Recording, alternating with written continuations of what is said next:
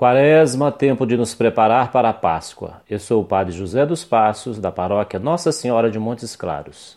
Partilho aqui a meditação do Evangelho da terça-feira da quarta semana da Quaresma, dia 29 de março.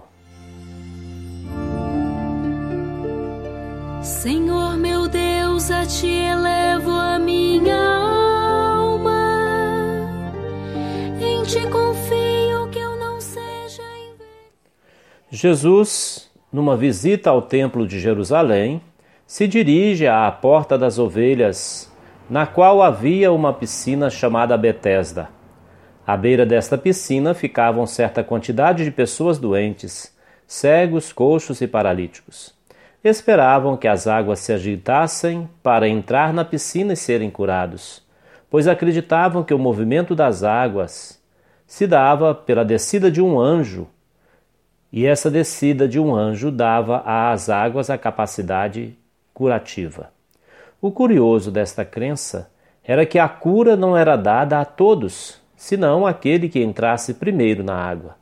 Imagina então quando alguém gritava que as águas estavam se movimentando, verdade ou ilusão, que correria, que angústia aquilo provocava.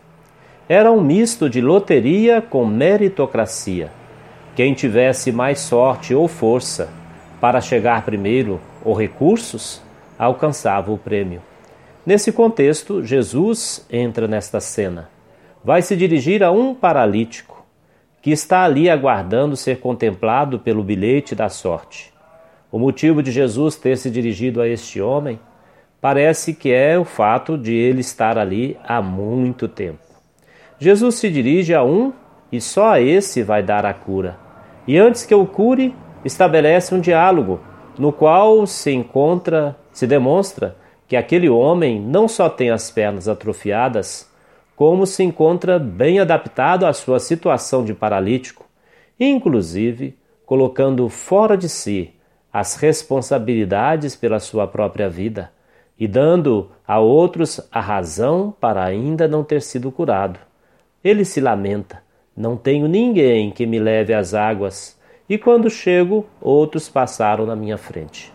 Agora diante dele está aquele que lhe pode dar a água da vida. Mas ao fim do relato vamos perceber que ele não o reconheceu. Jesus o interroga perguntando se quer ficar curado, e o homem responde com esta lamentação acima. Quando devia simplesmente dizer sim, sim, Senhor, eu quero, ele se lamenta e culpa terceiros por sua situação atual. O primeiro responsável por si mesmo é a própria pessoa, e por isso Jesus mais de uma vez pergunta diretamente a quem ele vai curar ou com quem ele vai estabelecer um relacionamento. Pergunta o que procurais aos discípulos. Pergunta o que queres para o cego que se apresenta a ele é, lá no capítulo 10 do Evangelho de São Marcos.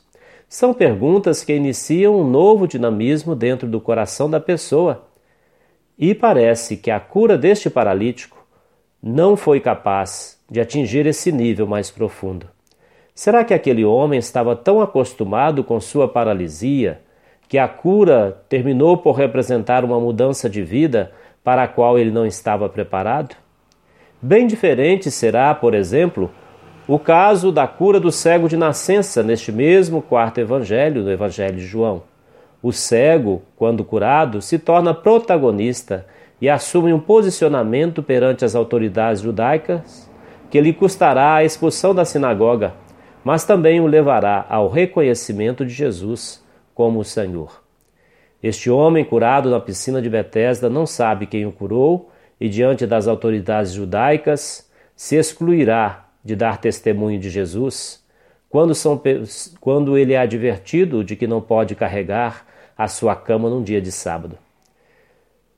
E ao se desresponsabilizar de acolher o bem que Jesus lhe fez e o defender, se tornará, no fim da perícope, um informante dos adversários de Jesus. No segundo encontro com Jesus, o homem curado de sua paralisia é alertado de que tomasse cuidado para que não lhe ocorresse coisa pior que a paralisia. E de fato isso vai acontecer. Ao dar o nome de Jesus como responsável pela sua cura, o homem, antes paralítico, agora se tornava um dedo duro contra Jesus, aumentando a perseguição dos judeus. Que faltou a esse homem? Faltou que a cura alcançasse seu coração e dele brotasse o agradecimento, que é o reconhecimento pelo bem recebido, na disposição para agir em conformidade com esse mesmo bem em relação aos irmãos. Meu irmão, minha irmã, recebe o meu abraço e de Deus a sua bênção.